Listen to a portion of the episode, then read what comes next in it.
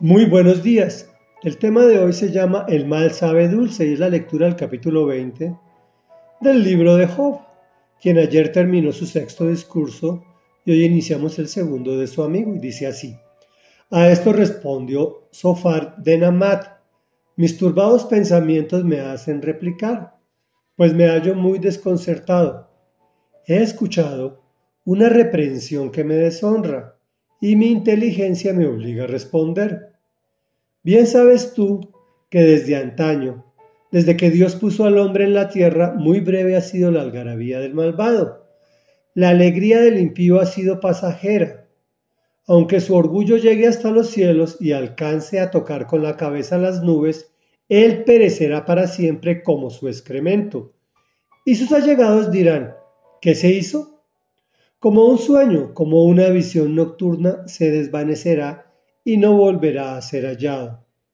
Los ojos que lo vieron no volverán a verlo, su lugar no volverá a contemplarlo. Sus hijos tendrán que resarcir a los pobres, ellos mismos restituirán las riquezas de su padre. El vigor juvenil que hoy sostiene sus huesos un día reposará en el polvo con él.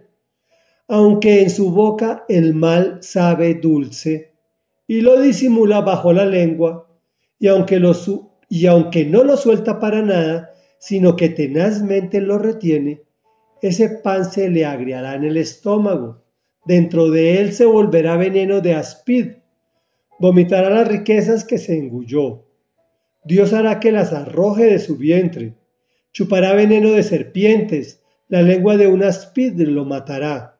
No disfrutará de los arroyos de los ríos de crema y miel, no se engullirá las ganancias de sus negocios, no disfrutará de sus riquezas, porque oprimió al pobre y lo dejó sin nada, y se adueñó de casas que nunca construyó. Su ambición nunca quedó satisfecha, nada quedó a salvo de su codicia, nada se libró de su voracidad. Por eso no perdurará su bienestar en medio de la abundancia, lo abrumará la angustia, le sobrevendrá toda la fuerza de la desgracia. Cuando el malvado se haya llenado el vientre, Dios dará rienda suelta a su enojo contra él y descargará sobre él sus golpes. Aunque huya de las armas de hierro, una flecha de bronce lo atravesará. Cuando del hígado y de la espalda intente sacarse la punta de la flecha, se verá sobrecogido de espanto, y la oscuridad total acechará sus tesoros. Un fuego no atizado acabará con él, y con todo lo que haya quedado de su casa. Los cielos harán pública su culpa, la tierra se levantará a denunciarlo. En el día de la ira de Dios, un aluvión arrasará con su casa.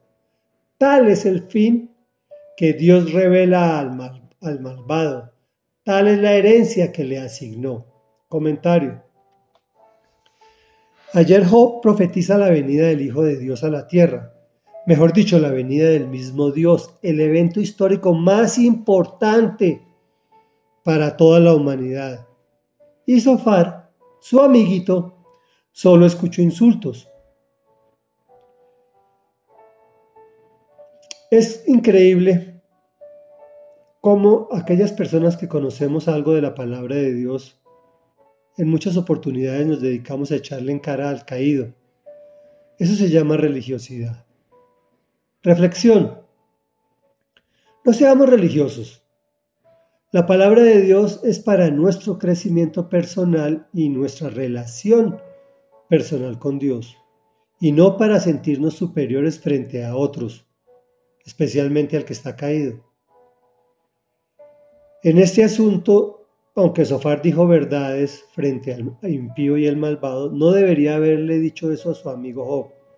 Ha debido disfrutar de las maravillas que Dios le estaba revelando en ese momento de, de desesperación.